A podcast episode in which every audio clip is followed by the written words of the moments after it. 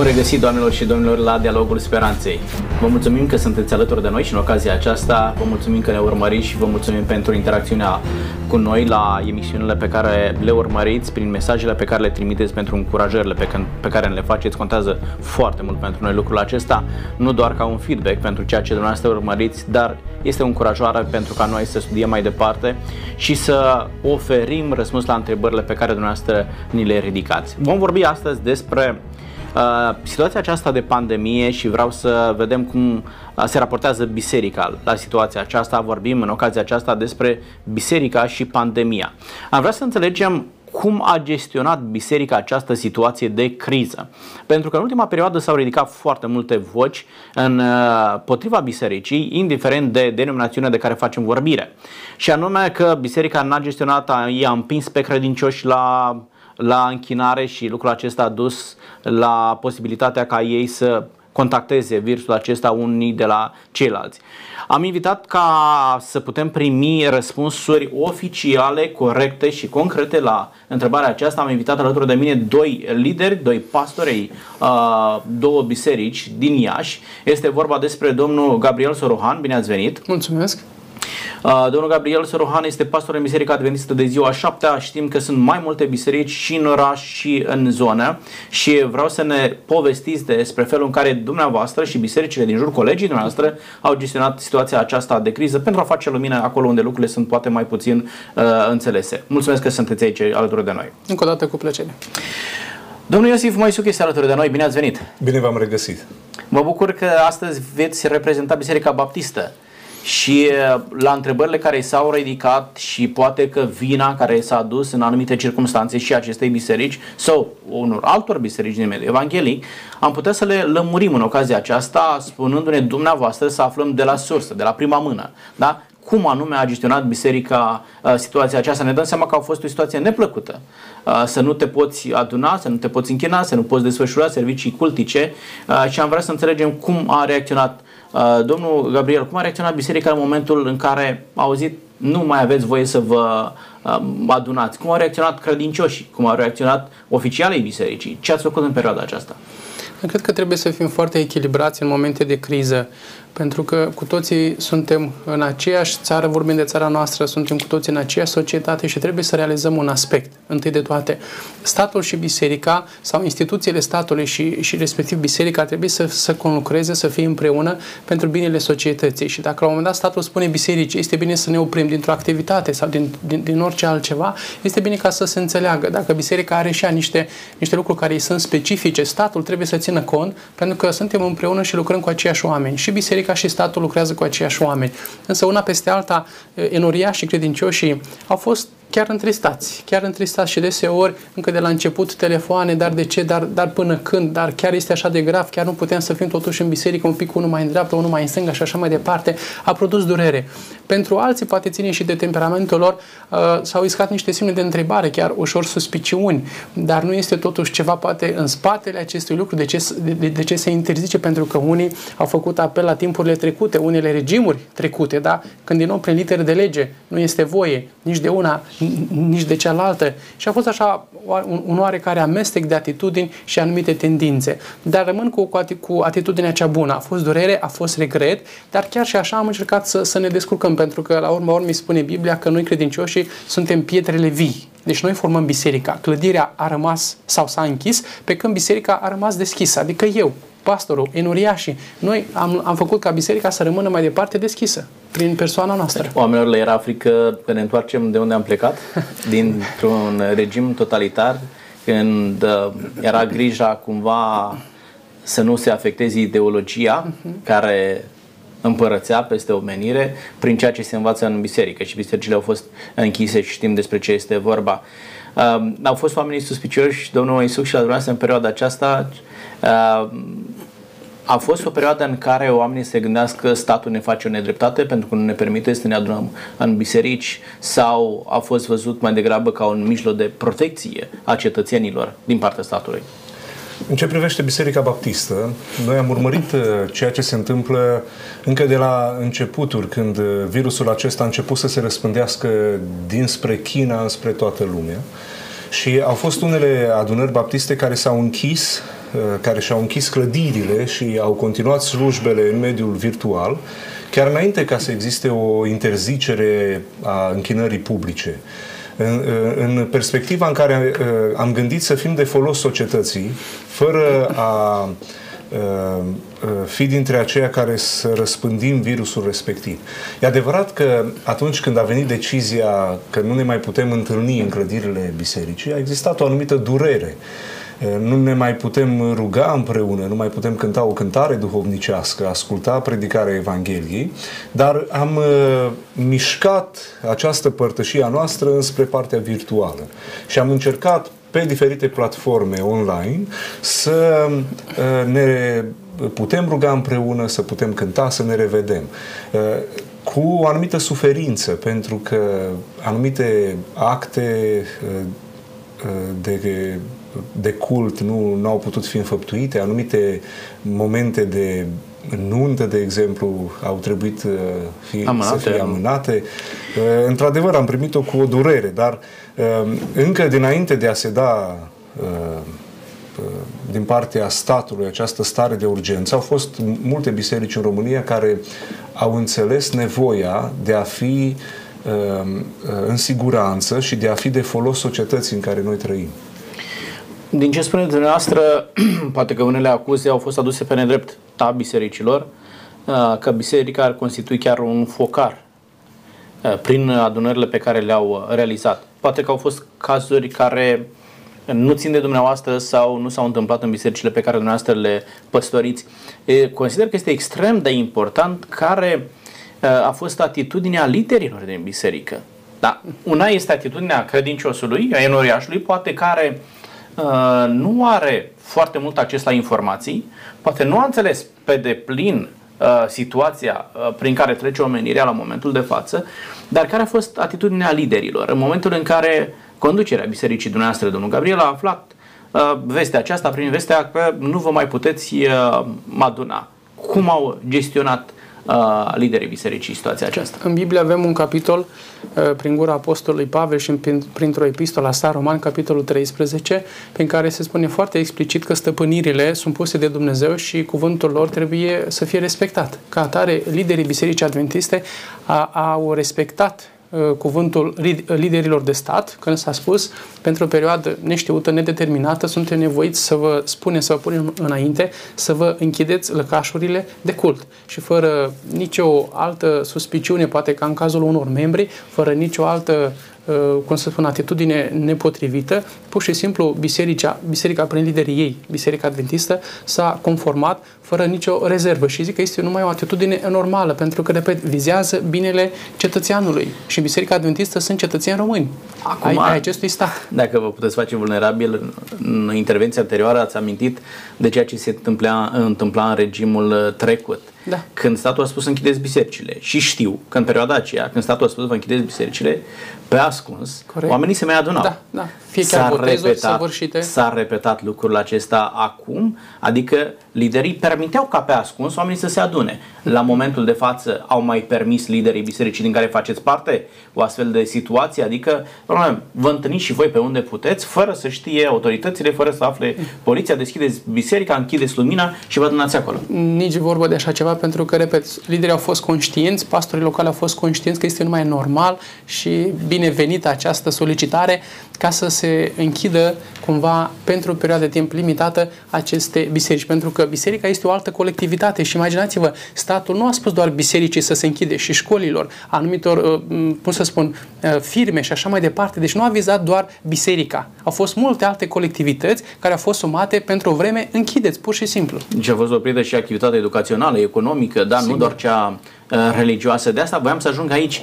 Închiderea aceasta a fost ca și o convingere a liderilor religioși, corect, da? Corect. Nu uh, ne oprește cineva și noi cumva ar trebui să, să ne răsculăm. Am ținut să punctez lucrul acesta pentru că în mintea unora uh, au ajuns și astfel de gânduri pe furăi și pe ascuns, oamenii s-au, uh, s-au mai întâlnit și chiar au transmis virusul acesta și în felul acesta te faci vinovat și pentru cei din uh, afara societății. Cum s-a întâmplat în Biserica Baptistă, domnul Iosif? Eu nu am prins uh, perioada de care dumneavoastră aduceți aminte, doar am citit despre ea, dar cred că este o diferență fundamentală. Atunci statul lupta împotriva bisericii. și venea cu o ideologie străină de ceea ce ne învață Scripturile, un ateism foarte accentuat și foarte acerb promovat, pe când acum vorbim despre o pandemie la nivel global, în care biserica, alături de alte entități ale lumii în care noi trăim, a înțeles pericolul și s-a pus în folosul societății. Avem în Cartea Proverbelor, în capitolul 22, cu versetul 3, un verset foarte interesant și de luat aminte la el. Cuvântul lui Dumnezeu spune aici în Proverbe 22 cu 3, omul chipzuit vede nenorocirea și se ascunde, dar cei proști merg înainte și sunt pedepsiți.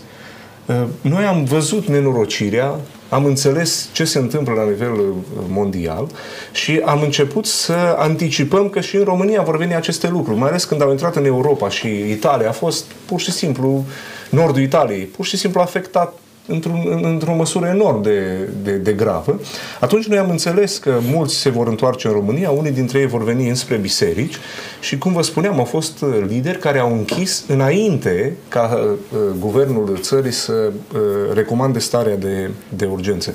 În ce privește cum, cum ne-am raportat și cum au acționat liderii, noi am avut la nivel național și încă avem Uh, momente de post și rugăciune, ca Dumnezeu să ne ajute ca națiune să trecem prin perioada aceasta delicată în care ne găsim. Apoi fiecare biserică locală a avut liste de rugăciune. Ne-am rugat pentru uh, cei care sunt în vârstă, pentru categoriile care sunt mai, uh, mai sensibile la, la COVID-19. Am avut echipe de oameni care i-au vizitat pe cei mai nevoiași am încercat să cunoaștem nevoile lor, să vedem cum îi putem ajuta. Apoi ne-am dus, am cumpărat alimente. Mi-aduc aminte când nu se mai găsea făină. Umblam disperați în oraș să căutăm pe undeva făină să ducem la acei nevoiași. Și uh, întotdeauna, sau în toată situația aceasta, noi am plecat cu această percepție. Biserica nu-i clădirea. Biserica este formată din noi, oamenii. Și atunci noi trebuie să ne punem la dispoziția lui Dumnezeu pentru binele acestei societăți. Mai mult decât atât, cel puțin în biserica unde eu slujesc, noi avem foarte mulți medici. Și avem dintre medicii aceștia care au înțeles nevoia de a pleca la Suceava, de exemplu, sau nevoia de a pleca la Botoșani și s-au dus acolo în linia întâi. Îi avem pe listele noastre de rugăciune, ne rugăm săptămânal pentru ei. Ehm, încercăm să ne implicăm cât de mult posibil în, în societate în perioada aceasta. Apoi, tot în mediul evanghelic sunt câteva asociații de ajutorare care au căutat voluntari care au căutat uh, să cunoască diferite situații. Deci, liderii au, au acționat foarte bine chemând poporul la rugăciune, chemând să deosebim voia lui Dumnezeu, dar în același timp nu stând nepăsători, ci implicându-ne în viața societății. Ați mobilizat potențialul din biserică, dar potențialul pe care Dumnezeu l-a pus în oameni, dar și uman și material, pentru a ajuta pe oamenii exact. din La un moment dat chiar ne gândeam dacă va fi necesar, numai că nu s-a ajuns acolo, să punem clădirile bisericilor la dispoziția spitalelor, să facem din clădirile bisericii un fel de spitale pentru perioada aceasta de pandemie. Nu s-a ajuns acolo, din fericire, și mulțumim lui Dumnezeu pentru, pentru că, într-o anumită măsură, medicii din România au reușit să, să țină lucrurile foarte bine și Dumnezeu să fie slăvit pentru asta și Dumnezeu să-i binecuvinteze pe cei care luptă în linia întâi. Foarte, foarte bine și mă bucur să știu că biserica a acționat în felul acesta. Da, dincolo de faptul că s-a închis ușa bisericii, nu stai să te lamentezi pe tema aceasta, ci mai degrabă încerci să faci ceva pentru oamenii care trec prin suferință și să poți alina durere în perioada aceasta. Uh, ce ați făcut, domnul Gabriel, ca și biserică în perioada aceasta când oamenii au trebuit să stea în casă, unii au trebuit uh, să stea în spital, doar bisericile au fost închise. Ați luat uh, concediu în perioada aceasta, sunteți pastor, uh, uh, v-a dat biserica în șomaj și a spus stați liniștiți până trece perioada aceasta? Ce s-a întâmplat la perioada aceasta? Faptul că acum în fața acestor telespectatori Ceea ce spunem poate să fie ca și un oarecare raport, sper să nu sune pe de altă parte a laudă. Da, ce a făcut Biserica Adventistă, o altă biserică baptistă, pentecostală sau așa mai departe. Ce pur și simplu exprimăm. Putem judeca uh, cu maturitate și da, să înțelegem de asta că am nu vrut este, să, să-mi iau o măsură de siguranță laudă, că, da, că nu este vorba despre, despre așa ceva. Da, dacă pornim de la firul ierbii, de la fiecare biserică locală adventistă, ceva asemănător s-a întâmplat, da, fie alimente, fie persoane cu dizabilități, da, nevăzătoare sau în alte neputințe au fost ajutate într-o, într-o măsură mai mică sau mai mare. Apoi, la nivel zonal, pe Moldova sau la, la nivel de, de țară, anumite organizații din nou, care aparțin bisericii și au ajutat sau donații de câteva zeci de mii de euro, au fost făcute spitalelor de măști, de o ventilatoare sau ce mai fost nevoie și au fost mai mult decât uh, binevenite, combinezoane, nu mai spunem, și așa mai departe. Deci s-a investit și la biserica locală, dar de la centru, unde este sediu social al Bisericii Adventiste pe Moldova, s-au făcut chiar, repet, unele donații și au fost ca o gură mare de aer în situația aceasta. Și n-am făcut-o, repet, ca să, ca să epatăm, să impresionăm, ci pur și simplu Scriptura ne învață să simți cu cel în nevoie. Acum, uh, și dacă poate fi văzută ca laudă, cred că uh, este în natura bisericii să facă așa ceva. Uh, nu poți să spui că în momentul în care biserica ajută pe cineva, se laudă cu treaba asta. Ar fi o anormalitate, deci ar fi anormal biserica să nu facă așa ceva. Ceea ce spuneți dumneavoastră, pentru mine înseamnă o stare de normalitate în ceea ce definește biserica și mă bucur că lucrul acesta se întâmplă. Din nefericire, noi ne-am obișnuit cu starea de anormalitate. Mm-hmm. Da? Ne-am obișnuit să nu ne pese unul de altul, fiecare își vede de viața lui, dar când vorbim despre oamenii lui Dumnezeu, ă, aceștia nu pot sta nepăsători. Vezi că cel de lângă tine suferă și îți mobilizezi toate resursele să-l poți ajuta și să-l aduci pe, pe punte. Da? Aș vrea să înțelegem un alt lucru marea zonă a lumii, da? vorbim economic, politic, administrativ, uh, uh, din toate zonele au avut de suferit. A avut biserica de suferit în perioada aceasta a pandemiei? Au, aveți pierderi, nu știu, poate spiritual, financiar, uh, sunt pierderi cunoaște biserica o, o pierdere în perioada aceasta, domnul Gabriel? Pierderi umane, cel puțin în cele patru biserici pe care le păstoresc prin Harul Domnului, nu. Slavă Domnului că nu sunt pierderi umane. Uh, doar așa pe plan relațional, uh, afectiv, aici, da, în continuare, oamenii se resimt și cine știe după ce vom reintra în biserici, dacă ne vom reveni în totalitate, că va rămâne acea amintire. A fost o perioadă în 2020 când nu am putut să intrăm în biserici uh, sâmbătă de sâmbătă sau duminică de duminică sau, sau așa mai departe. Dar una peste alta, relațiile cât am putut, am căutat să le menținem din nou, tot pe calea aceasta virtuală, chiar unele predici care au fost rostite în mediul online sau cât s-a putut, da, cu acea delegație, nu, nu delegație, declarație din partea statului, chiar unele vizite și unde au fost situații mai speciale. Am încercat să fim chiar la patul celui suferind, da, încercând ca să ne menținem propria sănătate și am încercat ca mai departe, da, biserica care nu este clădirea, ci fiecare om să rămână mai departe deschisă și de folos uh, cetățenilor. Aș putea continua și cu reversul medalei. Au avut de câștigat în perioada asta biserica? Da, sună poate ciudat să ai de câștigat câștigat în uh, această perioadă. Sunt și plusuri care le vedeți? Vă rog.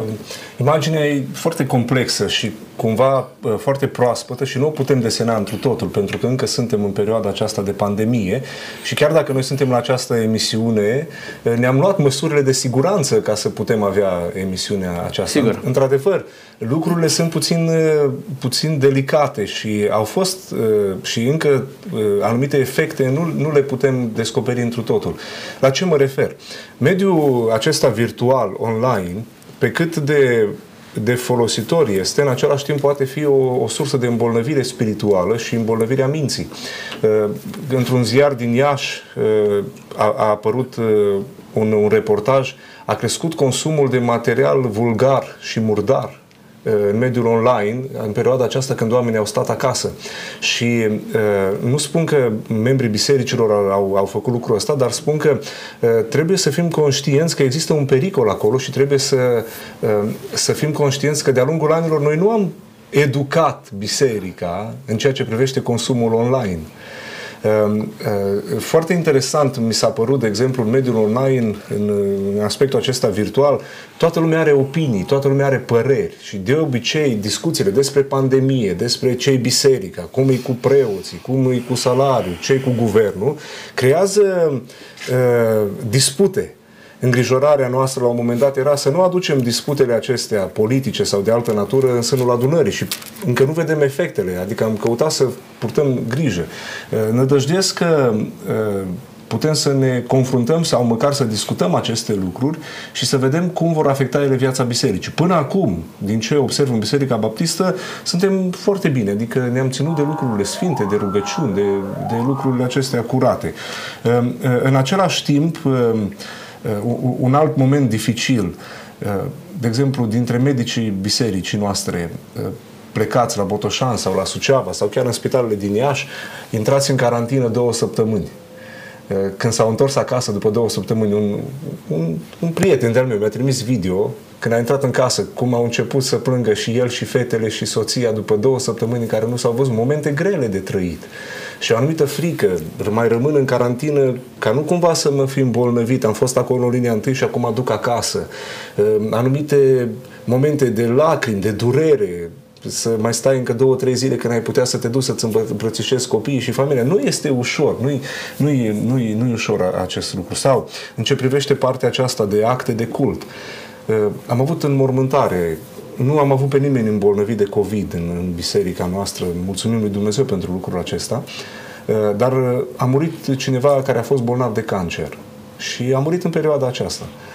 Este o durere să fim doar 8 persoane la înmormântare, n-am putut, n-a putut familia fi toată prezentă, copiii de prin afara țării n-au putut veni, totul s-a văzut doar așa, virtual, lacrimile mamei, durerea aceasta de a o încuraja într-un fel, de a o lua în brațe. E o, e o perioadă foarte delicată și în, în sensul slujirii.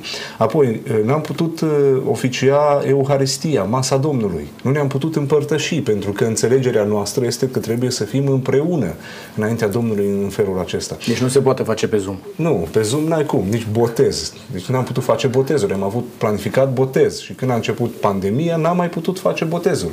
Și așteptăm să ieșim. Deci este o durere, este o, o, o lipsă. Dar în același timp sunt și plusuri. De exemplu, pe platforma pe care noi o folosim uh, online, au intrat foarte mulți oameni care n-au venit niciodată la biserică. Și uh, în perioada aceasta, tot mâncând în casă, la un moment dat am zis hai să comandăm o pizza. Și am comandat pizza și îmi spune uh, patroana localului, zice am fost cu dumneavoastră la biserică. Și zic, la ce biserică? Zice, online. Am reușit să intrăm și noi online cu voi și să ascultăm.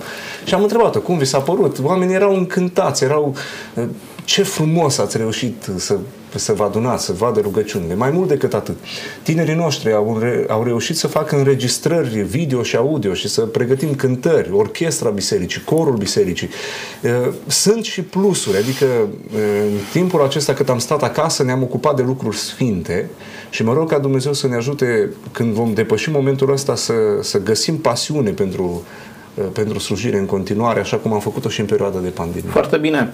Uh, fiecare criză are și oportunitățile ei. Este foarte important ca noi să identificăm. Și spune Pavel, niciodată nu va ajuns vreo ispită care să fie peste puterile voastre, ci odată cu ispita Dumnezeu a folosit și calea, da? modalitatea de ieși din ea. Trebuie doar ca noi să vedem acea oportunitate pe care Dumnezeu a pus-o uh, în ispita aceasta. Da? Și ați spus foarte bine ceea ce faceți. Cum se întâmplă, domnul Gabriel? Uh, cum au loc serviciile cultice în perioada aceasta în biserică? Mai oficiați, nu oficiați? Într-un mod foarte asemănător, cum spunea și colegul de, de platou, excepție uh, împărtășania, botezul, cununia religioasă, dar momente devoționale, momente de suflet, uh, momente când cineva să-și spună bucuria sau oful, putem să facem de asemenea pe, în aceeași manieră și pe, pe aceeași cale. Și cred că în această perioadă vom prețui mai mult când vom reveni, bineînțeles, în biserică, ce înseamnă să fii prezent la biserică. Cred că în toate bisericile, protestante sau nu, da, lucru de peste săptămână, de zeci de ore, te face ca la biserică să vii poate un weekend da, un weekend nu. Poate te face ca uneori să vii de la prima ora dimineții când începe închinarea sau să vii mai pe final de, de moment de închinare. Și sunt acasă atâta timp, căpătând foame și sete după neprihănire, cum spune Sfânta Scriptură, când se va spune din nou, gata, bisericile s-au deschis, vreau să fiu optimist și pozitiv în gândire, că oamenii, cum spune Biblia, Biblia în privința câștigării veșniciei și a împărăției să dea așa cu năvala și să revenim în biserică cu, cum spunea și președintele Claus Iohannis, cu mai mult dor, cu o credință mai mare și cu o dorință curată, autentică, după asta în casa lui Dumnezeu. Și spune și Biblia că mai mult face o zi în curțile casei Domnului decât o mie în altă parte petrecute. Sau spune tot psalmistul, mă bucur când mi se spune, haidem la casa Domnului. Așteptăm acest apel, ca lideri de mai sus poate, haideți la casa Domnului, enoria și așteaptă. Sau la polul opus, unii tot stând foarte confortabil, ba pe fotoliu său, ba în pat, urmărim predica, urmărim pe pastor, să zică, da, parcă e mai bine așa, pentru că pot să fiu în Iași, da, am o altă fereastră deschis, deschisă, pot să fiu în Italia, am o altă fereastră deschisă, pot să fiu în America și pot să aleg după după gustul meu. Dacă în Iași predica este mai nu știu cum, îi schimb repede și sunt în altă parte. Poate să fie și situația aceasta. Dar mai curând vreau să, vreau să cred că prezența mea personală, fizică, într-un anumit locaș de cult, nu face și nu, nu poate să fie comparată cu nimic uh, din, din partea cealaltă. Este un pic ciudat, nu? Ceea ce condamnai oarecum în trecut, uh, când este momentul de închinare la biserică, îi chemai pe oameni și nu stați acasă în fața televizorului, nu stați acasă în fața calculatorului. Uh, puneți mâna și veniți la biserică și îi invitați pe oameni mm-hmm. să vină la biserică. Astăzi, din potrivă, mm-hmm. le trimiți mesaje și îi spui, vezi că la ora 11 intru pe Zoom, da? Intrați și ne vedem acolo. Vezi că la ora 12 este predică pe postul de televiziune, da? nu spunem acum să facem uh, reclamă uh, și așa mai departe. Și imediat îi îndemn, tu acum ca și uh, lider spiritual, ca și pastor, îndemni acolo. Și vreau să spun că am urmărit în perioada aceasta felul în care s-au întâmplat lucrurile în rândul mai multor biserici. Și n-aș vrea să se creeze ideea că sunteți evanghelici aici și doar în Biserica Baptistă și în Biserica Adventistă s-au întâmplat lucrurile acestea. Nu, am văzut chiar în perioada aceasta în toate bisericile exact. și protestante și biserici tradiționale, da? am văzut cum oamenii s-au mobilizat, era preotul la altar, era filmat, se dădea slujba pe Zoom și așa mai departe. Lucrul acesta ne ajută să înțelegem că în loc să ne lamentăm de tragedia prin care trecem, ci mai degrabă trebuie să căutăm soluții. Și iată că în domeniul acesta și prin înțelepciunea venită de la Dumnezeu, oamenii au găsit soluții da? să se adapteze. Corect. Uh, am reușit să găsim modalități prin care să transmitem adevărul lui Dumnezeu mm-hmm. într-o altă formă, aceasta, nu neapărat acolo. Această adaptare a trebuit să cuprindă toate categoriile de vârstă, pentru că a fi în online e foarte ușor până chiar și unui copil de 7-8 ani. Dar o persoană mai în vârstă, care poate, na, era obișnuită doar cu televizorul, uh, acum poate s-a simțit mai puțin confortabil, dar vreau să vă spun că în bisericile din, uh, pe care le am, foarte multe persoane în vârstă s-au pus la punct cu telefoane cu deget, cum spunea un copil, ca să cumpere părintele un telefon cu deget, nu cu butoane. Da, înțelegeți dumneavoastră la, la ce mă refer eu. Apoi să, poată, să poată să-și ia un abonament de internet ca să urmărească predica din district sau să urmărească postul local creștin, mai, nu mai știu care, și oamenii s-au adaptat pentru că au simțit nevoia ca mai departe să țină legătura cu Dumnezeu și să-și rănească sufletul, ca la biserică cumva. Nu era chiar ca la biserică, dar ceva cât de cât. Deci să fii și într-o zonă de, de siguranță, da, a sănătății, stai la tine în casă, dar în același timp ești conectat atât cu Dumnezeu cât și cu oamenii. În perioada aceasta foarte mulți oameni în vârstă mi-au trimis cerere de prietenie pe Facebook. Da? Nu te așteptai niciodată să, să-i vezi. Oameni la 70 de ani, da? 80 uh, de ani și au făcut un cont de Facebook și au făcut un cont pe o platformă de uh, socializare să poată socializa și lucrul acesta este îmbucurător. Uh, depășim prejudecățile. E o mentalitate care se dezvoltă într-o direcție constructivă. Găsim orice soluție să putem fi împreună și nu doar Acum să nu ne gândim că doar în zona aceasta a religiei s-a întâmplat lucrul acesta. Oamenii Uh, dincolo de a fi uh, ființe spirituale, sunt ființe sociale și simt nevoia aceasta să socializeze. Corect. Și au căutat soluții în perioada aceasta să socializeze și ce spuneați dumneavoastră mai devreme că și limbajul vulgar se găsește. Ne-am exprimat acolo, în online, așa cum ne exprimam. Nu, mai, nu, nu s-au schimbat oamenii. Și-au schimbat doar uh, știu eu, locul în care și-au transmis ceea ce ei gândeau dintotdeauna. Așa vorbeau uh, modul acesta profan și înainte în viața reală. Și acum au transmis dialogul acesta în online. Ei, noi trebuie să folosim toate modalitățile acestea uh, într-un scop constructiv și într-un sens constructiv. Uh, poate că slujește și la vindecarea mentalității noastre. Unii oameni vedeau, domnule, televizorul este al celui rău, uh, calculatorul este al celui rău, Facebook-ul este al celui rău și așa mai departe. Ei, trebuie să înțelegem că sunt metode de comunicare pe care le putem folosi într-un scop constructiv. Orice lucru poți să-l folosești și negativ. Corect. Dacă vrei. Orice lucru bun poți să-l folosești și negativ. Dar noi trebuie să căutăm ca toate metodele acestea să le folosim într-un scop constructiv, să ne apropiem unii de alții și să ne apropiem de Dumnezeu. Pentru că nu este ceva obișnuit. Vreau să vă întreb. Se schimbă actul uh, sau se schimbă calitatea actului închinării în, uh, dacă ne ducem în mediul online Uh, sunt oamenii mai necredincioși sau mai credincioși în momentul în care îi duci în online în zona aceasta a închinării. Uh, pentru că și aici e o altă chestiune de mentalitate. Noi suntem, uh, sau unii oameni sunt legați de locașul de închinare. Dacă te pui mai în față, e locul mai sfânt. Dacă te pui mai în spate, mai puțin. Uh, dacă e biserica făcută într-o anumită formă, e mai sfântă. Dacă nu are forma tradițională, nu e la fel de sfântă.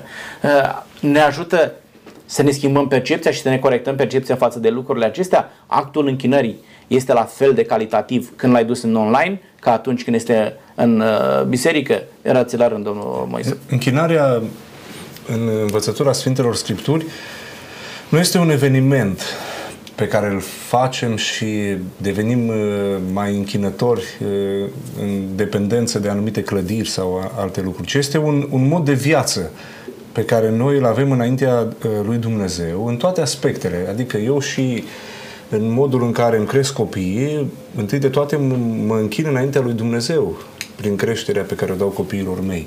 Sau uh, în modul în care îmi cheltuiesc banii, îl văd ca un act de închinare înaintea lui Dumnezeu. În sensul acesta, port grijă de lucrările casei lui Dumnezeu, port grijă de orfani, port grijă de casa mea, și o fac aceasta ca într-un act de închinare. Uh, însă, în ce privește actul închinării, într-adevăr a avut de suferit.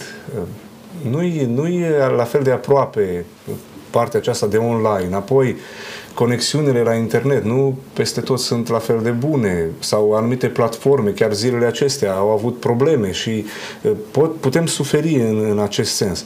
Dar în același timp trebuie să fim conștienți că nici când veneam la într-o anumită clădire nu era un dat că acolo cu adevărat oamenii care, care toți chiar se închină, ci unii veneau doar așa, la suprafață, la prefăcătorie, hai să o dau bine acum înaintea lor și în rest eu ce fac la mine acasă. De asta spun, închinarea este un, un mod de viață, o viață predată uh, înaintea lui Dumnezeu și trăită ca pentru un singur spectator. Spectatorul este Dumnezeu. Și Dumnezeu să ne ajute să avem această mentalitate, uh, ieșind poate din perioada aceasta de, uh, de pandemie. Domnilor, vreau să înțelegem uh, un lucru.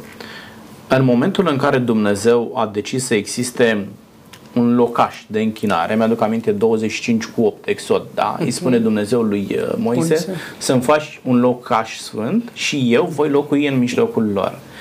Uh, Dumnezeu a știut că aceasta este modalitatea prin care oamenii se pot aduna să fie împreună, unii cu alții, dar în același timp să fie și împreună cu Dumnezeu.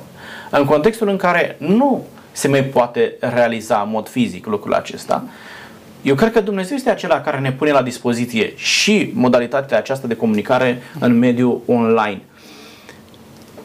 Îl înțeleg mai puțin pe Dumnezeu în mediul online decât în mediul fizic, în biserică. Uh, sunt mai la distanță de Dumnezeu în momentul în care sunt în online, în online decât la, la biserică și aici aș vrea să vedem din următoarea perspectivă. Corectitudinea percepției față de Dumnezeu este dată de blocul de piatră numită biserică sau de felul în care eu îl înțeleg din Sfânta Scriptură?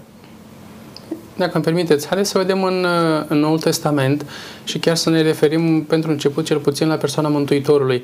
Îl regăsim și la templu deseori vorbind, predicând și nu numai, da? A, chiar în anumite situații care l-au tulburat, îl găsim acolo la templu, dar deseori îl găsim, ba, poate într-o piață, îl găsim pe o pajiște, îl găsim undeva pe o coasta muntelui și acolo poate cânta, se ruga, se închina personal sau cu alți oameni și avea aceeași închinare, pentru că închinarea înseamnă întâi de, întâi de toate relația mea cu Dumnezeu. Și la această închinare personală poate se poate adăuga încă 2, încă 5, încă 100 sau așa mai departe, dar închinarea vizează relația și legătura mea pe care eu o am cu Dumnezeu Dumnezeu. Și apoi, la urma urmei, la biserică, ce se întâmplă? La biserică se deschide cartea aceasta. Pot să o fac și acasă.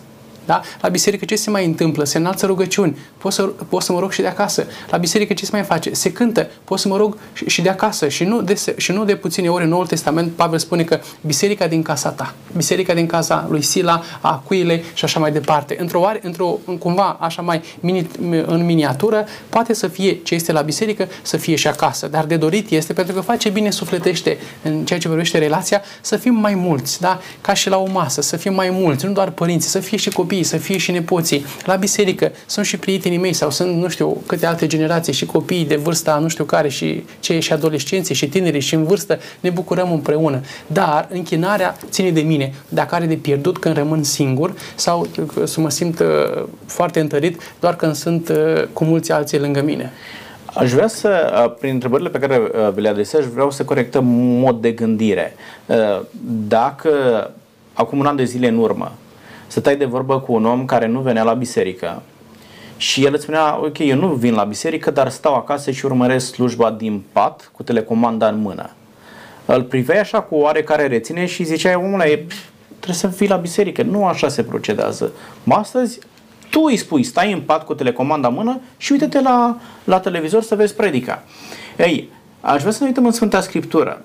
Dumnezeu zice că în momentul în care trebuie să te rogi, ce faci? Te duci în cămăruța ta, încui ușa după tine și începi să te rogi. Dar au fost situații în biserică și mă gândesc la Neemia acum. Stă în fața împăratului, mm-hmm. da? Stă de vorbă cu el. Și în același timp se pune, fără să închidă ochii, fără să se pună pe genunchi, da? ceea ce noi considerăm elemente a intrinsece ale actului rugăciunii. Și se roagă lui Dumnezeu și Dumnezeu îl ascultă și acolo. Vreau să înțelegem că noi trebuie să avem uh, flexibilitatea aceasta în gândire și să înțelegem că Dumnezeu primește modul nostru uh, de închinare și în funcție de împrejurările în care suntem. Sigur.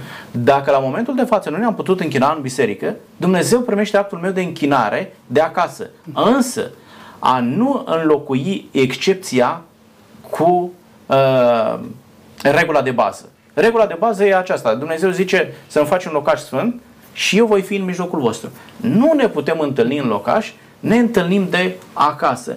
Ceea ce vreau să vă întreb pe dumneavoastră, pentru că cunoașteți cel mai bine lucrul acesta, în perioada aceasta dumneavoastră interacționați cu enoreașii pe care îi păstoriți. Actul închinării este același, îi vedeți pe oameni că perioada aceasta îi apropie pe, de Dumnezeu sau i-a îndepărtat de Dumnezeu, domnul Iosif? Mediul virtual are plusurile lui și minusurile lui și ar trebui să rămână un mijloc pe care îl folosim și nu un mijloc care să ne definească. Adică noi nu suntem ființe virtuale, noi nu avem o, o, o interfață și cumva în spate suntem așa într-o stare știu, statică în care doar mintea noastră lucrează. Noi suntem ființe fizice, noi avem un corp, interacționăm cu creația pe care Dumnezeu a făcut-o și în înțelepciunea lui Dumnezeu a, a, a construit lucrurile în felul acesta Uh, și de aceea, uh, dacă începem să gândim doar la nivel virtual, avem o problemă, pentru că, uitați cum suntem acum. Eu pot să fiu îmbrăcat la costum partea de sus și jos să fiu în pantalon scurt sau în, în pijamale. Da? Dar nu sunteți. Dar nu sunt. Da, da. Dar aș putea să fiu pe partea da, de... Da. Da, știu, pe o platformă online cu biserica, mă vedeți doar de aici în sus și uh, atunci când eu mă întâlnesc, încep să-l simt pe celălalt. Există o conexiune a sufletului, a minții, a, a părtășiei, a, pe care online nu ne, nu ne poate dărui și virtualul nu, nu ne poate dărui. Mai mult decât atât, virtualul poate fi foarte ușor manipulat și foarte ușor mincinos. Adică poți să pozezi pe Sfântul în, în virtual, dar cum am închis partea de online, să se vadă la mine în casă toate păcatele și toate urăciunile în sensul acesta, partea online are plusurile ei, trebuie folosită într-un mod înțelept, dar vine și cu multe urăciuni la pachet. Ehm, de aceea cred că eh, actul închinării în perioada aceasta pentru unii a fost eh, la fel ca și înainte, dar pentru alții a fost eh, inexistent sau poate a distrus pe unii părtășia și interacțiunea și mentorarea, ucenicia este fundamentală pentru credința creștină. Când de unul singur, foarte ușor caz pradă păcatului. Știți imaginea aceea a unui cărbune scos din foc. Îl lași deoparte, încetul cu încetul el se stinge. De aceea noi chiar și în perioada aceasta am folosit partea de virtual pentru folosul bisericii locale. Problema celui care stătea acasă și nu venea era problema că nu venea în biserica locală. El asculta pe nu știu cine filozofii și învățături, dar el nu avea nicio părtășie cu biserica locală. Și acum când eu îi spun, hai că ne vedem pe Zoom cu cine? Cu biserica locală. Autoritatea aceea pe care Dumnezeu a pus-o spirituală peste viața ta. Că așa eu sunt parte în Biserica Universală, dar pe mine nu mă știu frații din Canada, din Australia, din America. Ei, eu stau să le ascult predicile și cam atât. Nu dau socoteală nimănui. Pe când în biserica locală dau socoteală de viața mea, sunt mustrat pentru păcatele mele, împreună slujim Domnului în diferite acțiuni. De aceea sunt plusuri și minusuri, trebuie să le cântărim bine și trebuie să înțelegem că uh, partea aceasta online, TV-ul, toate acestea pot fi mijloace pe care Biserica Domnului să le folosească în anumite perioade. Cred că și după ce se va încheia perioada de pandemie, vom continua să le folosim. Nu atât de mult, dar cu înțelepciune și spre folosul lucrării lui Dumnezeu. Deci, ziceți că le folosim ca și excepții, da? Uh, metodele acestea de comunicare online. Acum, noi trebuie să înțelegem un lucru. Uh, oamenii care erau credincioși și serioși în relația lor cu Dumnezeu, în participarea la biserică în mod fizic, uh, sunt la fel de credincioși, cel puțin, și în zona aceasta de online. Uh, cei care nu veneau la biserică nu vor intra, nu se vor conecta cu biserica nici în perioada aceasta de online. Dar eu voiam să vorbesc uh, strict de oamenii chiar serioși, cărora le păsa de biserică.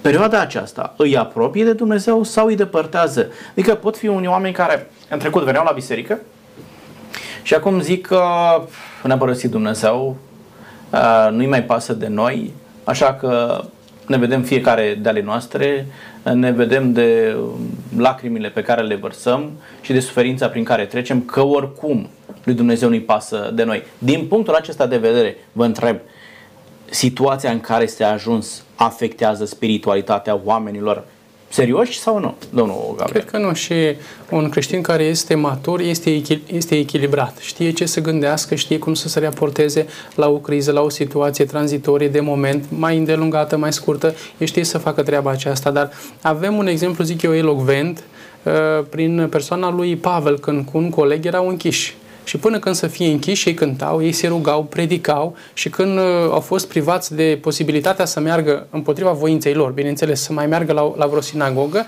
ei și-au continuat cursul firesc și în toiul nopții și în închisoare cu picioarele în butuși și de asemenea cu mâinile, nu a contat pentru ei. Dar poate cu atât mai mult s-au prins de Dumnezeu și au sperat că oricare va fi finalul este în mâna lui Dumnezeu. Deci depinde, într-un cuvânt, de mine. Depinde de mine. Dacă voi crește, dacă mă voi dezvolta, dacă voi stagna, dacă voi da înapoi, depinde de mine. Ce am făcut până când să vină criza. Până când să vină criza. Îmi voi continua sau, repet, varianta cealaltă? Aș vrea să subliniez încă un lucru tot aici pe, pe ideea uh, domnului Gabriel.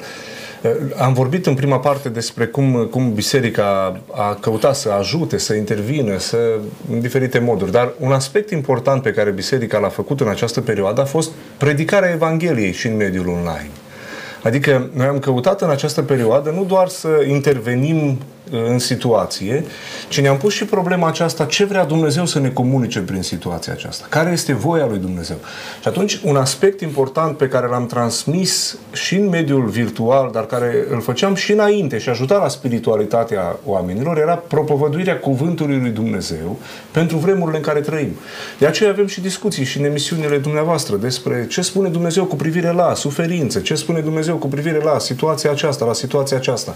Și în acest acest sens, cred că uh, închinarea noastră poate fi uh, îmbunătățită, hrănindu-ne în continuare din Cuvântul lui Dumnezeu. Noi nu suntem chemați să ne hrănim doar cu imagini, ne hrănim ochiul și ochiul hrănește ființa. Ci ființa umană rezonează, găsește eco atunci când Cuvântul lui Dumnezeu este predicat pentru ea sau citit sau rostit. De aceea, mediul online și situația aceasta de pandemie, cred că a fost un bun prilej pentru o biserică să-și câștige un loc în dialogul online. Cum spuneam pe la început, nu? foarte mulți oameni care au tot felul de opinii, eh, tot felul de uh, opinii rostite pe un fundament, fie agnostic, fie ateu, fie, știu eu, de uh, altă natură. Și cred că în perioada aceasta de pandemie, intrarea mai multor credincioși creștini în mediul online în diferite situații, fie pe Facebook, fie alte uh, metode, a oferit ocazia să se aude vocea creștinilor. Mesajul creștinilor, nu doar ajutorat, ci mesajul creștinilor, cu privire la diferite întrebări. Și anume, uitați-vă, partea asta politică, nu stârnește tot felul de pasiuni. Unii cu partidul ăla, cei cu ceilalți. Și vine creștinul și vine și spune, măi, lupta asta e pentru lumea aceasta. Voi v-ați pus problema veșniciei voastre, indiferent de cu ce partid sunteți.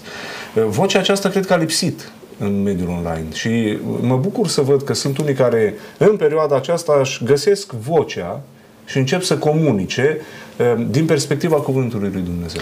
Domnilor, percepția celor care nu vin la biserică și poate că e un, uh, știu, grad de răutate aici, este următoarea. Biserica oricum e formată din oameni în vârstă, nemai având posibilitate să meargă la biserică, biserica cumva va dispărea. Pentru că cei în vârstă nu intră în mediul online. Pentru că cei în vârstă nu știu să folosească gadgeturile. Cei în vârstă nu știu să comunice în felul acesta.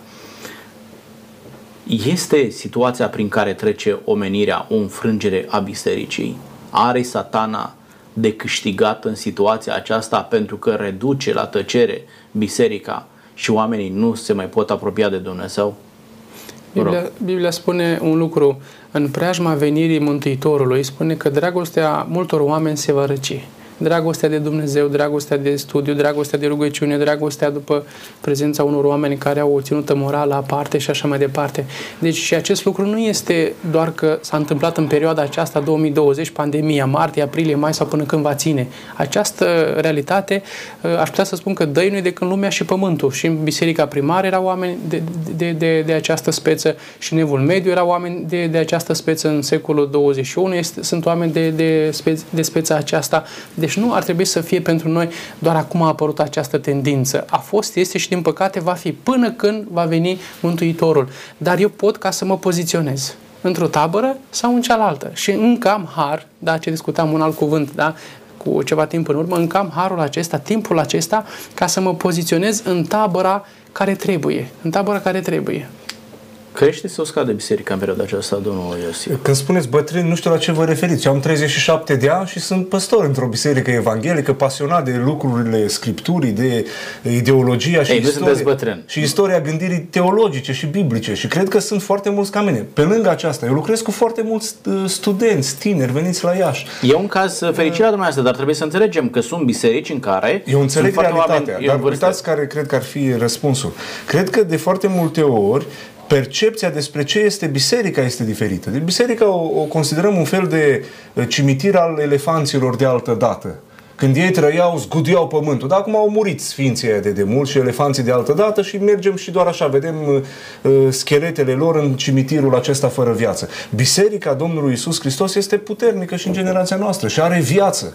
Poate că în uh, țara noastră nu se mai întâmplă anumite lucruri. Dacă ne uităm la nivel mondial, vedem cum Dumnezeu schimbă vieți și întregi națiuni sunt atinse de mesajul Evangheliei. Vedem cum, nu știu, de exemplu, China comunistă, nu cu toate lucrurile care se întâmplă acolo acolo. Sunt enorm de mulți oameni care se întorc la Hristos. Viața lor e schimbată fundamental. Sau, de exemplu, dialogurile acestea despre avort, despre subiecte delicate. Ei, când intră un creștin și prezintă etica creștină, dar trebuie să o facă și într-un mod înțelept. Acolo se câștigă bătăliile la nivel intelectual. Biserica n-a fost niciodată un zid, o clădire, niște oameni îmbrăcați diferit decât alții și ne uităm la ei și spunem ce cu ciudații ăștia, că nu se mai îmbracă nimeni așa. Nu. Și biserica a fost formată din uh, credincioși aceia care și-au asumat credința și care sunt gata în orice circunstanță să dea dovadă de nădejdea care este în sufletul lor. De ce trăiesc curat și sfânt?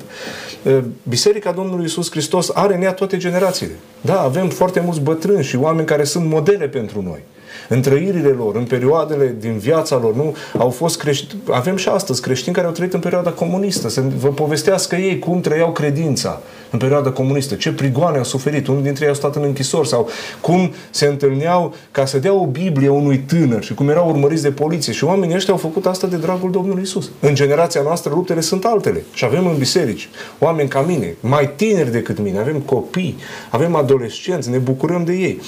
Sper ca să nu rămână percepția asta. Biserica e a bătrânilor, cam atât, ăștia nu intră în online, nu știu să vorbească, pocăiții sau credincioșii evanghelici știu numai limbajul ăsta. Nu e așa. Ia veniți și căutați-le. Să vedeți câtă frumusețe avem. Și în gândire am citit și noi cărțile care le citiți voi. Am făcut și noi facultate. Putem purta un dialog cu oricine. De orice natură. Nu ne temem de nicio întrebare. Sunt momente când spunem, uite, la asta nu știu să-ți răspund, îți desenez, dacă vrei, tabloul, și, dar sunt momente când noi suntem foarte așezați în ceea ce credem. Da, asta credem, ăsta e adevărul. Aducem argumente din istorie, dacă vreți, din arheologie. Înțelegeți? Putem să vedem viața bisericii în generația noastră, dar dacă nu vrem să, să o vedem, ne uităm și spunem, sunt numai bătrâni. Nu e așa. Mulțumesc tare mult pentru răspunsurile dumneavoastră, mulțumesc că ați fost prezenți aici și ne-ați ajutat să înțelegem cum arată biserica la momentul de față în situația aceasta de pandemie. Da. Domnilor și domnilor, vă mulțumesc și noastră că ați fost alături de noi. Iată din ce am aflat și chiar dacă această supoziție există, biserica este îmbătrânită și oamenii aceștia sunt pe cale de dispariție, biserica este pe cale de dispariție, să știți că realitatea este cu totul și cu totul alta. Dacă ne uităm în momentul de față, foarte mulți oameni în vârstă intră într-un, în online și mulțumim lui Dumnezeu pentru ei. Mulțumim lui Dumnezeu pentru oportunitățile pe care le oferă ca oamenii aceștia să-și schimbe modalitatea de a comunica alături de cei uh, tineri, așteaptă fata, așteaptă nepotul să-i deschidă calculatorul, să-i deschidă o platformă de socializare prin care să se poată întâlni cu biserica și uh, vreau să vă asigur că mult mai mulți oameni sunt conectați cu biserica decât atunci când se întâmpla în mod fizic și cei din platou pot confirma lucrul acesta. Oameni care chiar până atunci nu frecventau bisericile, la momentul de față se conectează pentru că oamenii înțeleg un lucru. În momentul în care omenirea este în derută, există un singur, unul singur care poate interveni și acesta este Dumnezeu. Oamenii sunt însetați la momentul de față pentru a-L cunoaște pe acest Dumnezeu și folosesc orice modalitate pentru a-L cunoaște, a-L înțelege și a-L urma pe Dumnezeu. Vă mulțumesc pentru că sunteți alături de noi și vă mulțumesc pentru că îl veți înțelege mai bine în perioada aceasta pe Dumnezeu, care are puterea și disponibilitatea și dragul de a ne salva din situația aceasta și a ne mântui. Până data viitoare, Dumnezeu cu noi. La revedere!